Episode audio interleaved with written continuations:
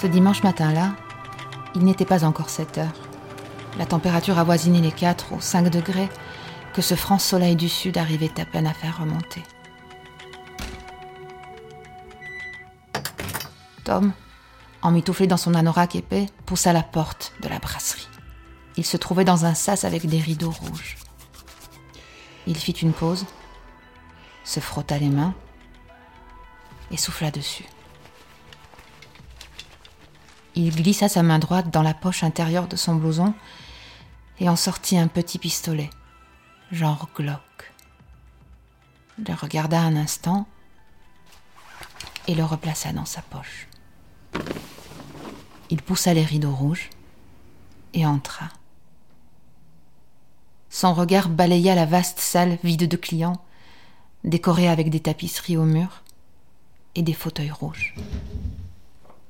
Une barmaid s'affairait derrière son zinc. Seul un client, un homme, était au bar, un verre devant lui. Tom s'avança doucement et l'homme se retourna vers lui. Le reconnaissant, il descendit de sa chaise haute et lui tendit la main. Bonjour Tom. Je suis le... Ouais, je sais qui tu es, Franck. Tom s'arrêta à bonne distance en le fixant droit dans les yeux en silence et en gardant les mains dans ses poches. Au bout de quelques secondes, l'homme, avec un rictus, baissa sa main. Viens, on va s'asseoir là-bas. Qu'est-ce que je vous sers? Un whisky, s'il vous plaît. Ok, je vous apporte ça.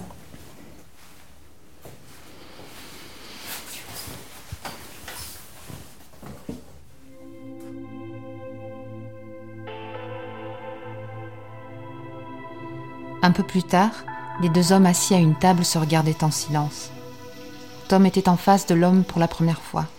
Il avait du mal à respirer et resta silencieux un moment. Franck brisa la glace. Je suis désolé Tom. Je sais pas quoi te dire moi. Non. T'es pas désolé. Et si, tu le sais. Tu le sais très bien. Tu vas me dire que tu vas la quitter.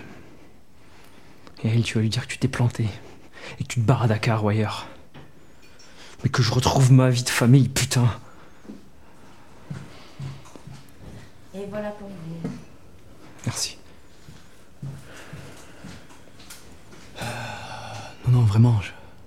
je sais pas quoi dire. Je peux essayer. Et j'en ai pas envie en fait.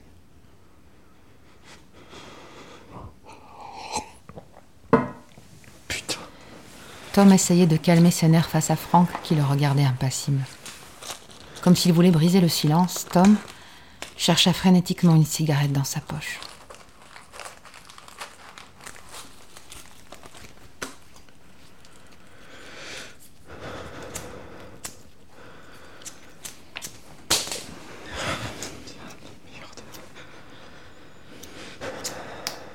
Excusez-moi, monsieur, c'est interdit de fumer.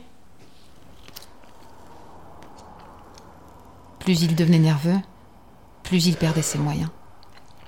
Il tirait sur la cigarette de plus en plus fréquemment, en ignorant les paroles de la jeune femme. Monsieur, c'est interdit de fumer.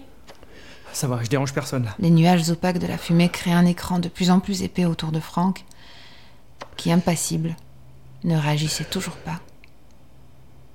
Même si cela bouillait en lui comme ce matin-là, il ne le montrait jamais. Écoutez, soit vous écrasez votre cigarette, soit vous partez de mon bar. C'est la loi. Ok, ok, je l'écrase. Tom ne tenait plus en place. Il cherchait désespérément ses mots. Écoute-moi. Je sais où t'habites. Et j'ai plus rien à perdre. Si tu l'as pas quitté dans quelques jours, je te préviens, je te retrouve et je te bute. Arrête avec tes menaces, Tom. C'est puéril. De toute façon, même si je la quitte, elle reviendra pas. Elle t'aime plus. Elle te trouve insipide, nul. Jamais de fric. On galère de tout, tout le temps. Bref. Pour elle, t'es un loser. Dès le premier coup, Franck immobilisa Tom, qui, submergé par les émotions, tremblait. Calme-toi, Tom Il semblait perdre ses moyens. Je veux pas de ça. Et toi non plus. Je vais te lâcher. Et après, tu vas te tirer, ok?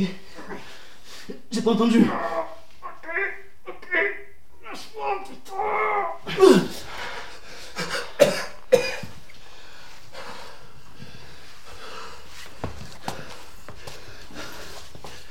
Ouais, c'est ça, dégage Putain, c'est quoi ce bordel? Désolé. Je vais payer pour les dégâts. Mais il y a intérêt. Qu'est-ce que...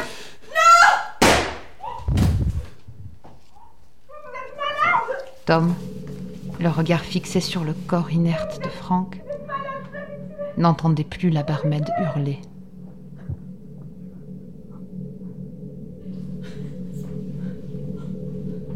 Tom sortit de sa béatitude, rangea son arme et quitta le café rapidement.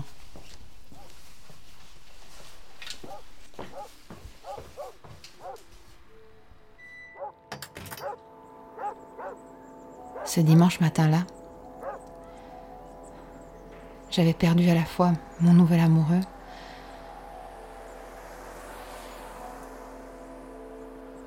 et le père de mon fils.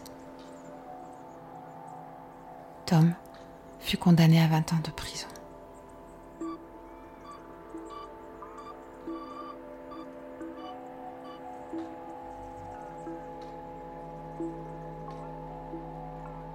Vous venez d'écouter Plus rien à perdre, une fiction audio écrite et réalisée par Eddie Creuset.